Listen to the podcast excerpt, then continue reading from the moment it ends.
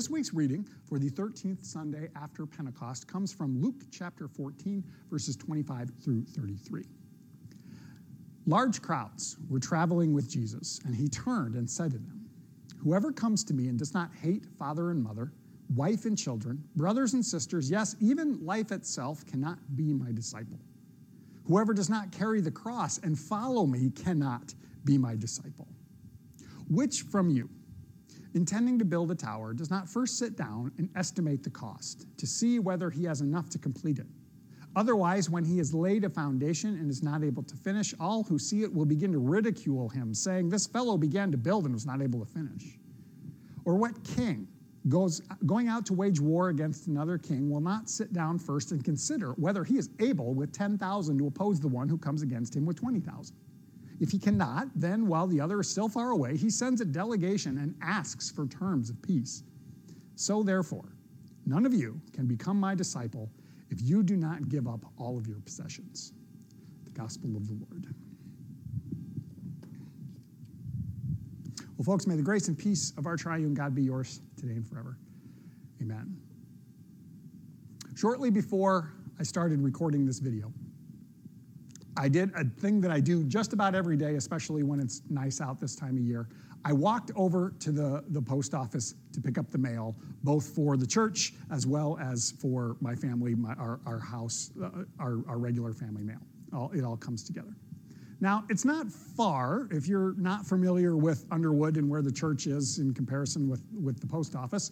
It's only about, I don't know, four or five blocks. It takes me about six or seven minutes to kind of amble my way over there. It's not a real long walk. But I kind of I like to do this. I like to get outside. I like to move around just a little bit. And you know what? The fun thing about it, if we stop and think about it, is this mundane action of walking to the post office to get the mail is a little bit of an adventure. I never really thought about this before, but I was thinking about it today as I was, I was kind of on this little walk, as I was doing this little task, that it's a little bit of an adventure. Think about it. When you open that mailbox, just before you open it, you have no idea what you're going to find in there, do you? None. Zero clue. Today, when I opened it up, there was this great big yellow manila envelope that was something for my wife. I have no idea what was in it. There was a couple of bills, yay. There was a, new, a monthly newsletter from a neighboring church, a neighboring congregation that sends them our way. So we got that. And then there was a big catalog. And that was it. And it kind of wasn't really very fun. But sometimes when you open up that mailbox, you do get some fun stuff. Maybe you get a card from someone, or you get a letter, or you get all kinds of stuff. You never know what's going to show up, do you? Not until you actually open it and encounter what's sitting there in the mailbox that particular day. You have no idea. Now, building from that, I'll be honest, even the walk from here in the church over to the post office could be a little bit of an adventure as well. As I'm walking along, what kind of animals am I going to see? Am I going to see some squirrels or are there going to be some rabbits around? Or am I going to see a, a, a neighborhood cat or something? I don't know. As I walk along the highway, there's a highway that goes right along my route. As I walk along there, who's going to come driving by that I might know? And I'll, I'll wave at them. Who am I going to encounter in that? Am I going to see someone else walking and sit and have a conversation? I don't know what I'm going to encounter until the moment happens. Now, I might have an expectation of this is probably what's going to happen, and maybe things will fit that bill, and maybe they won't. We just don't know. I want you to take that idea of the unknown, this unknown adventure, whether it's actually adventurous or something as mundane as walking to the post office, take that idea and tuck it in the back of your head that's what I want you to hold on to as we consider this teaching from Jesus. Now, we hear that there are large crowds that are traveling with Jesus. And this indicates that Jesus himself is already traveling. And this is true. In Luke's gospel, there is a very long portion of the gospel itself, which is known as the travel narrative. It starts in roughly like chapter 8 and it goes on to like chapter 18 or 19, and we're kind of two thirds of the way through it right now, but this long period of time, Jesus has turned his face towards Jerusalem and he is going towards Jerusalem. Now, the events when he gets there, that's what we know as Holy Week. It culminates with his death and his resurrection on Good Friday and then on Easter Sunday. And that's a long way away for us where we're at right now in September, but he was on his way there. Additionally, what was going on when Jesus would get to Jerusalem is the Jewish festival of Passover. So it is possible that there are a couple of different reasons why all of these crowds are traveling with Jesus. It is possible, since he and his disciples and his merry band of followers are on their way towards the Passover festival and then everything else that's going to happen there, it could be that these people are just traveling with them. Or on the flip side, some of them could also be traveling with Jesus because what they have experienced in his ongoing ministry. He has been doing this for a while. He's been teaching, he's been preaching, he's been having encounters with people, he's been performing miracles, he's been butting up against some people who really seem to be in opposition with him, and he's also been encountering some people who seem really happy and really appreciate what he has to say. And because all of this, he's attracting a crowd. And all of this together might be bending into why the people are traveling with him. But regardless of the reasoning, it seems in this exact moment that Jesus kind of stops and he looks out at all these crowds and he begins to ask the question why are you traveling with me? Why are you following me? Why are you coming along after me? Which, by the way, is the definition of a disciple. That seems to be the question that Jesus is asking. And additionally, it also seems like he is wondering if those people in the crowds, those people who are following him for whatever reason, really understand the depths of what it means to be a follower of Christ, what it will be like, what they will encounter, what life is going to be like, and if they've got a realistic picture of that. Now, I got to say, Jesus is kind of blunt here, and admittedly, when I read it or when I hear it, I don't like it because it seems very, very, very strange. Consider that. Anyone who doesn't hate their father and mother or their spouse or their kids or their brother or sister, even their own life, cannot be my disciple. Well, that's pretty harsh there, Jesus. Isn't this the same guy who later on is going to tell his disciples that the world will know you're my disciple because of your love for one another? So, what's he talking about hating people for? It doesn't make a whole lot of sense. From there, he also talks about all kinds of stuff, and he goes into these weird two little like micro parables, like these two metaphors. And he's talking about things, and he's talking about counting the cost. Do you understand the cost of what this is going to be, of what this really, really means? And he starts off with this odd thing that almost seems to have to do with construction. Who among you wants to go build a tower? And before you begin to build will will not first sit down to look and like do i have the resources to actually accomplish this? Can i actually finish this? No. He says none of you would ever begin without first doing that because you're otherwise you're going to go out and you're going to start to build and you're going to get like halfway done and you're going to run out of resources and you're just going to leave it there. And everybody's going to be like look at this guy. He was so foolish. He started to build and couldn't finish. Ha ha ha ha ha. That's thing number one. Weird right? Weird and then he says this other one about what king is going to go out to war, and he's got a force of 10,000 people, and he's going against another king, and he realizes that that other king's got 20,000 people in his army, so a lot, much larger strength of force. And so, if he is he not going to first sit down and calculate, do I have a way that I can overcome this stronger force? And if not, then while that other king is still far away, I'm going to send an envoy envoy, I don't know what that word is. I'm going to send someone on my behalf to go ask for peace so that we don't battle and I don't get killed. He's talking about counting the cost. Isn't it strange? And I found myself scratching my head quite a bit on this, thinking, what are you getting at, Jesus? And he's also given some other teachings at various times that talk about the difficulties of being a disciple and what it really means and how it's so much different than what society would, would dictate is the norm. And a lot of times, Jesus is painting a pretty blunt picture that discipleship might not be all it's cracked up to be.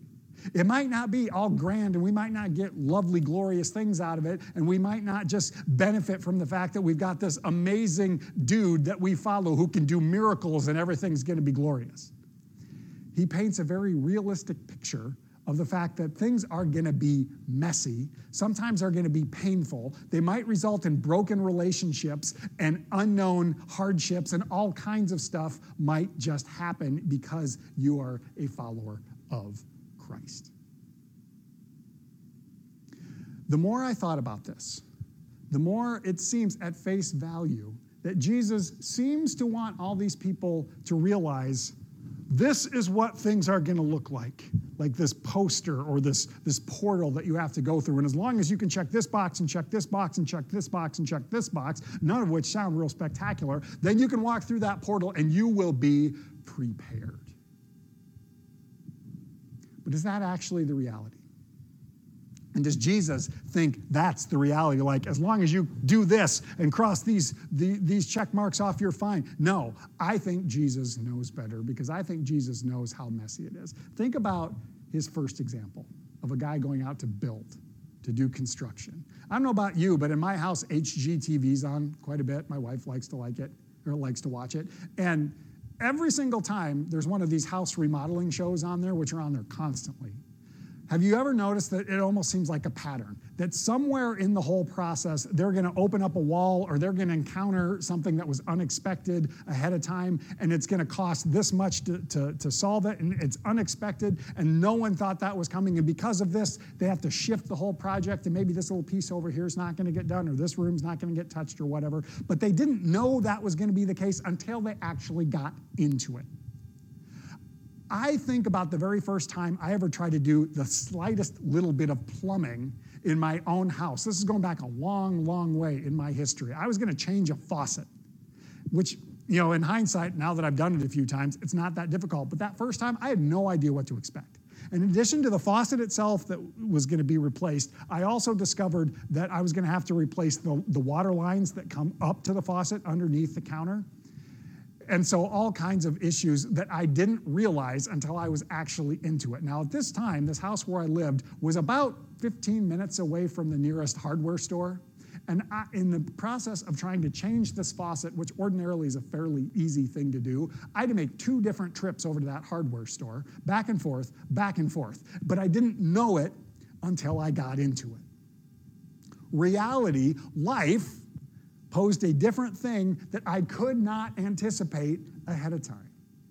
And our life is also like that. And I think that also applies to what Jesus is talking about. Jesus isn't necessarily saying there is this checklist of things that you better be aware of before you become my disciple. And as long as you've paid this cost and paid this cost and paid this cost and paid this cost and this and this and this and this and this, then you're good to go. No, I think Jesus is helping us realize that this life as a follower, as, as one who proclaims the gospel, is going to be countercultural and it's going to be messy and it's going to be unexpected because life is messy and unexpected, isn't it? None of us know what to expect and what we're going to encounter until we encounter it. That's the truth of life and if there's one truth that I think is revealed within the Bible as a whole, within the scriptures, I think the Bible is honest about the fact that life is messy. And we as people are messy.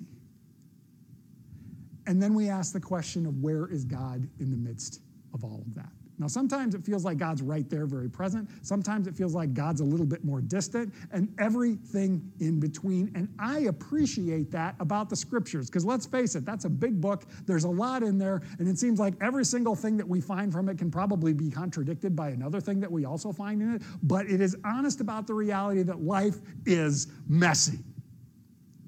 And so are we. Think about it. Think about yourself Think about everyone that you care about, everyone that surrounds you, and everyone, period. Human beings are amazing, and I don't necessarily mean that positively. Human beings have an incredible, amazing ability to be creative, to put love in the world, to find joy and peace and harmony, to care about one another and the world that we are part of.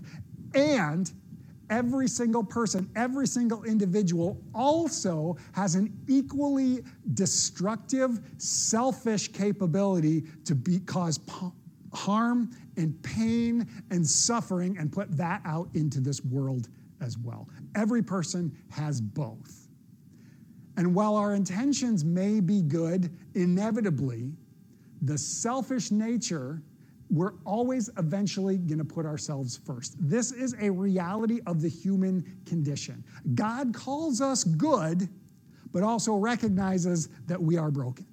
It's both and, and the scriptures are honest about that. But the gospel tells us that God meets us there and God claims us as beloved children, making the promise to each and every single one of us that that brokenness that is a part of us and a brokenness that is a part that this world also embodies is not the final chapter.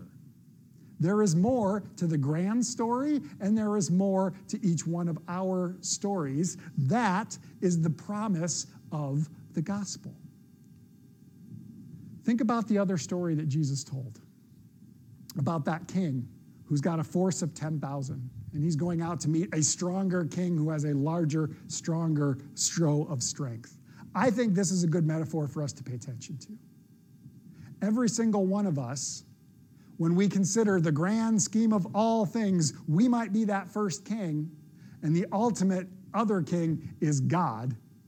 And it's not just a show of 20,000 to 10,000. It's not just double. God is immeasurably stronger than we are. So, knowing that, every single one of us should be seeking peace from that stronger king, from God. But here's where the gospel takes all logic and flips it on its head.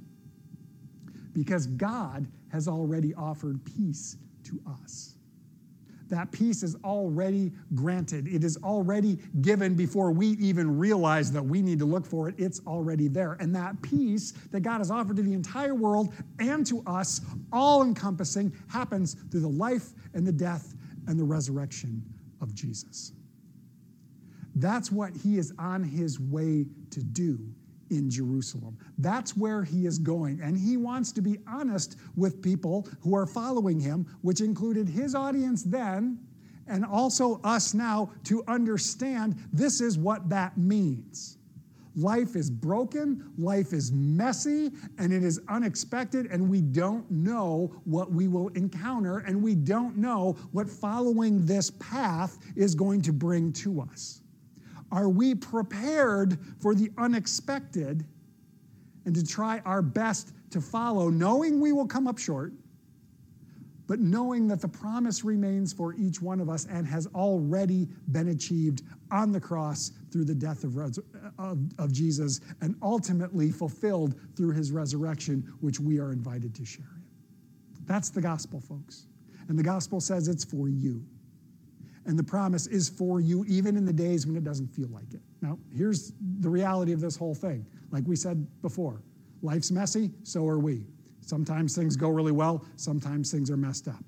Sometimes maybe it feels like, yes, this whole gospel thing, this whole God is for me, God is on my side, and Jesus has brought peace for me. It feels like it's right there. And other days, I'm like, I am so crummy and broken, and there's no way that that can possibly be for me. It is true then, even when it doesn't feel like it. And ultimately, when this reality is done for us as individuals and we meet that unknown day out there in our future, when we cross the threshold from this life into whatever lies on the other side of it, I believe and I profess the gospel that says that the promise of God, which claims you as a beloved child, will be true in that moment when it becomes reality for you.